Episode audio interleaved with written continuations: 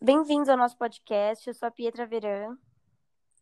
E eu sou a Ana Gouveia. É tempo de pandemia e o novo coronavírus vem deixando rastro de doenças, mortes, caos e também preconceito. Mesmo com a origem do corona ainda não confirmada, o aumento do número de casos cresce junto com o preconceito contra os asiáticos, né? Com certeza, eu li muitos relatos dos tipos de coisa que os asiáticos estão ouvindo cada vez mais ultimamente. Vi uma entrevista com a japonesa Mary, que mora no Rio de Janeiro. Ela conta cada absurdo que já teve e está ouvindo na rua na entrevista, ela dá uns exemplos, como pessoas falando que quando vem um chinês atravessam a rua dizendo não compraria nem uma coca fechada deles, porque eles contaminam tudo, e até que eles invadiram o nosso país, roubaram os empregos do nosso povo, espalharam doenças. Meu Deus, que absurdo, né? Alguns até entram nessa e acabam zoando junto com os outros, quando, por exemplo, dizem que são todos iguais, chamam de japa, japinha, xing-ling. Isso é verdade, mas de qualquer maneira não é legal, né?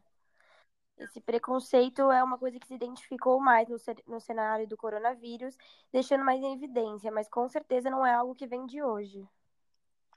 Não mesmo. Estávamos conversando sobre isso esses dias, né?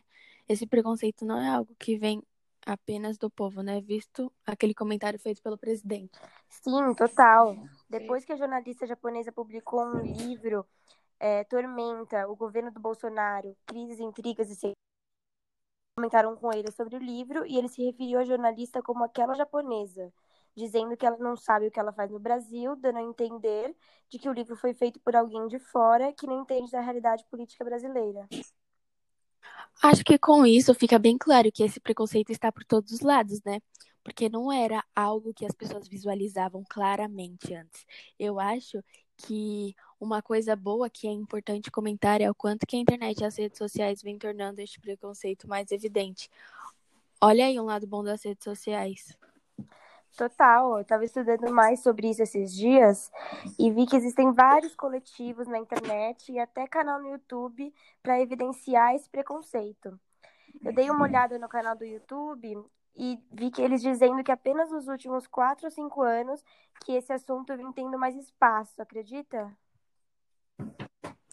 Até o youtuber Felipe Neto, que é gigantesco, se pronunciou numa discussão sobre e pontuou que os asiáticos so sofrem preconceitos raciais. Uma coisa que eu acho legal a gente trazer para essa discussão é aquela ideia de que os asiáticos necessariamente têm estereótipos que são considerável, considerados positivos, né? De que eles são sempre inteligentes, bons em matemática, trabalhadores. Sim, sim, eu li sobre isso, mas mesmo sem ler, isso foi tão idealizado que todos possuem essa impressão, pode-se dizer, né? Essa idealização começou a se espalhar, pelo que eu li, mais ou menos na década de 60, para passar a, a, sensação de que os japoneses haviam aderido à imigração é, americana e, com sucesso, o tão conhecido sonho americano que os americanos adoram falar por aí, pontuar em filmes e em tudo, né? Realmente, não dá para generalizar, mas pelos relatos, realmente é incrível a civilidade deles. Com certeza, isso é de tirar o chapéu, né?